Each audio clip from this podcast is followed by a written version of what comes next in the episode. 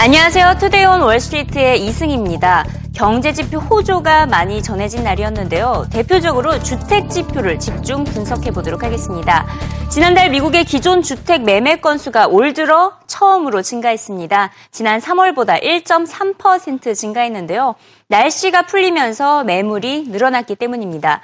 이 기존 주택 판매는 전체 주택 거래량의 90%를 차지하기 때문에 가장 중요한 주택 지표 중 하나인데요. 지난해 여름 이후부터 판매가 계속해서 저조했는데 드디어 올해 4월부터 개선되기 시작하고 있는 모습입니다.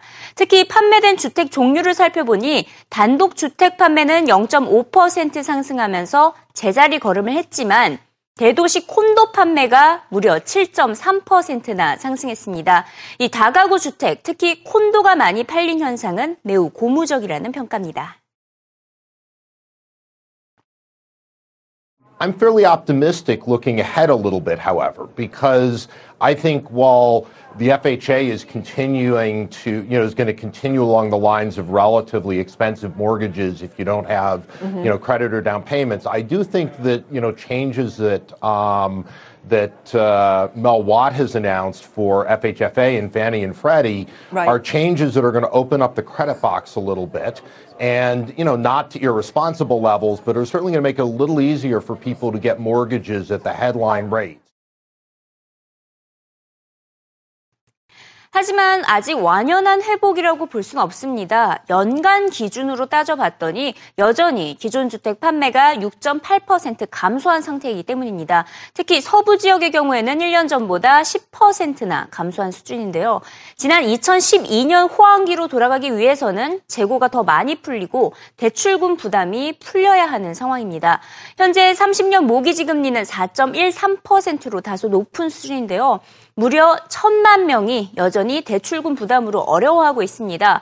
언더워러라고 하는데요. 이 주택 가격이 모기지 대출금보다 낮아서 집을 처분해도 모기지 대출을 계속 부담해야 하는 상황, 이른바 깡통주택 보유자들이 1,000만 명에 육박하고 있는 것으로 나타나고 있습니다. Is that the big news here is we're breaking a downward trend.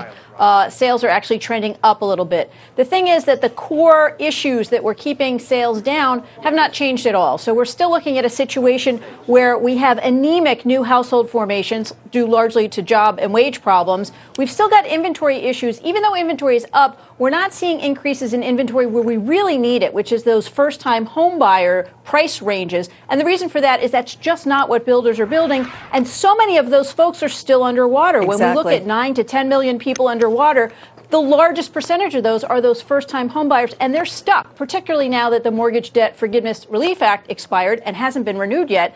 They can't short sell. And, of course, last is credit. We've all been impacted by the new qualified mortgage Absolutely. Regulations, but especially those first-time buyers by changes at FHA, right. which has literally locked them out of financing.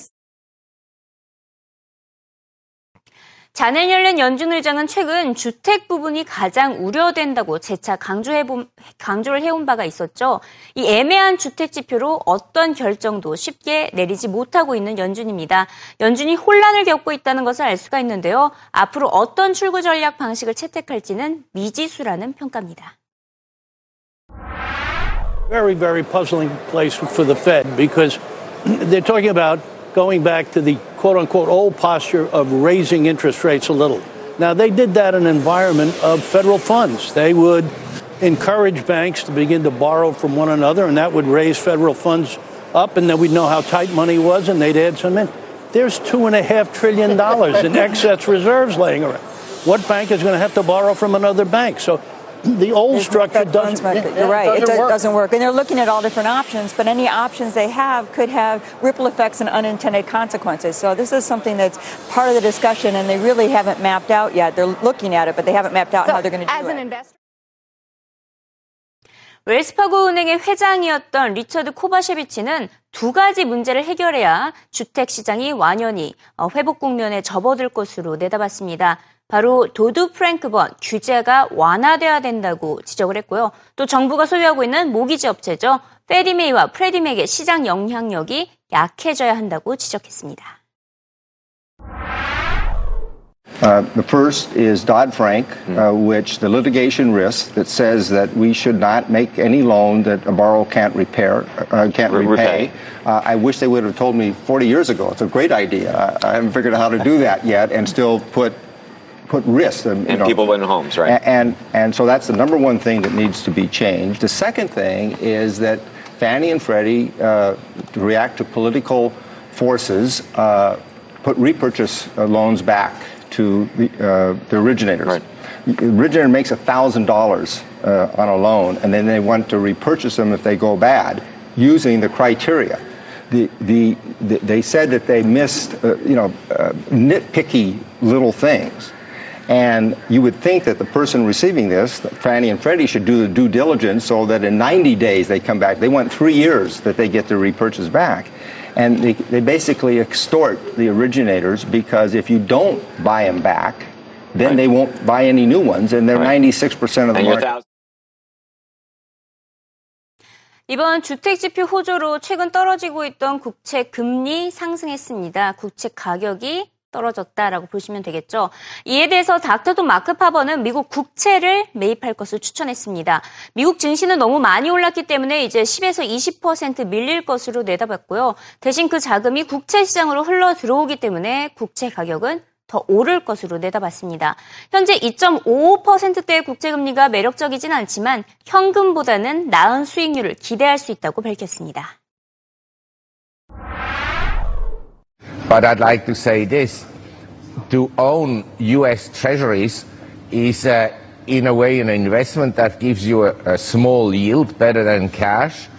And if the stock markets around the world were to sell off, I think that bond yields would rather fall. So I want to have some money in U.S. treasuries. Now, I bought my 10-year notes when the yield was approaching 3% late last year. And so far this year, as you know, the long-term treasury bond in the US is up total return 12%, whereas some indices like the Russell 2000 are down 6% and the other indices are basically flat. So to have owned treasuries wasn't such a bad idea. Now, I also feel that the dollar has a chance to rally somewhat further against the euro, so that would again speak for owning some US dollar assets.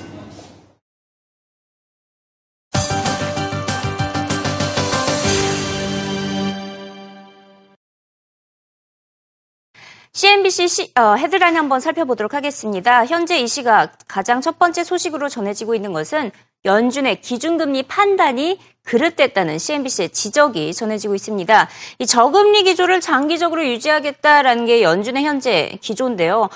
이 같은 현상이 오히려 경기 부양 효과는 없을 것이다라고 지적을 했습니다.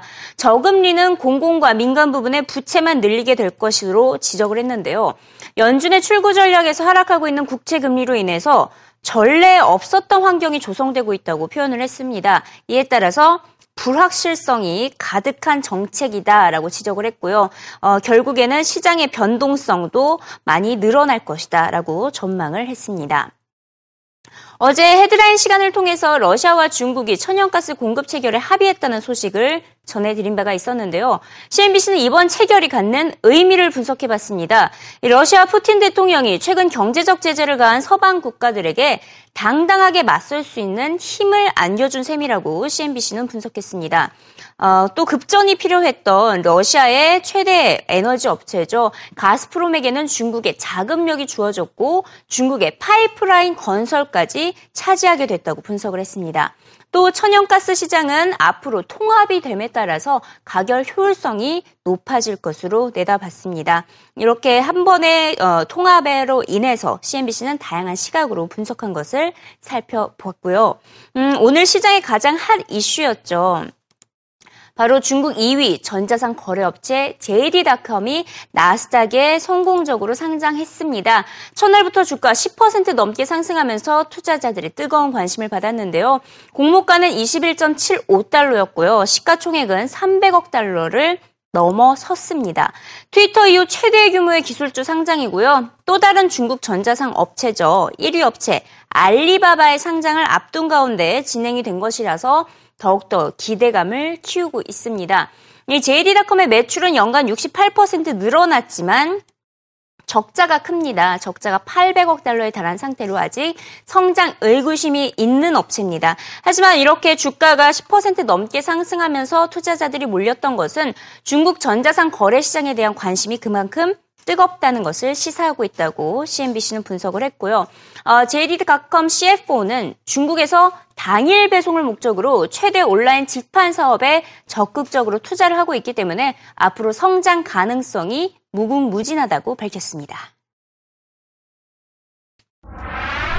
I think we share the same obsession with customer experience. But JD.com does go one step further to provide our own in-house last-mile delivery for the goods we ship to our consumers. So, you know, right now the market in China has, you know, such tremendous growth opportunities. That's why we deliberately decide to continue to reinvest. But longer term, we believe we have a great prospect for very, very meaningful profitability.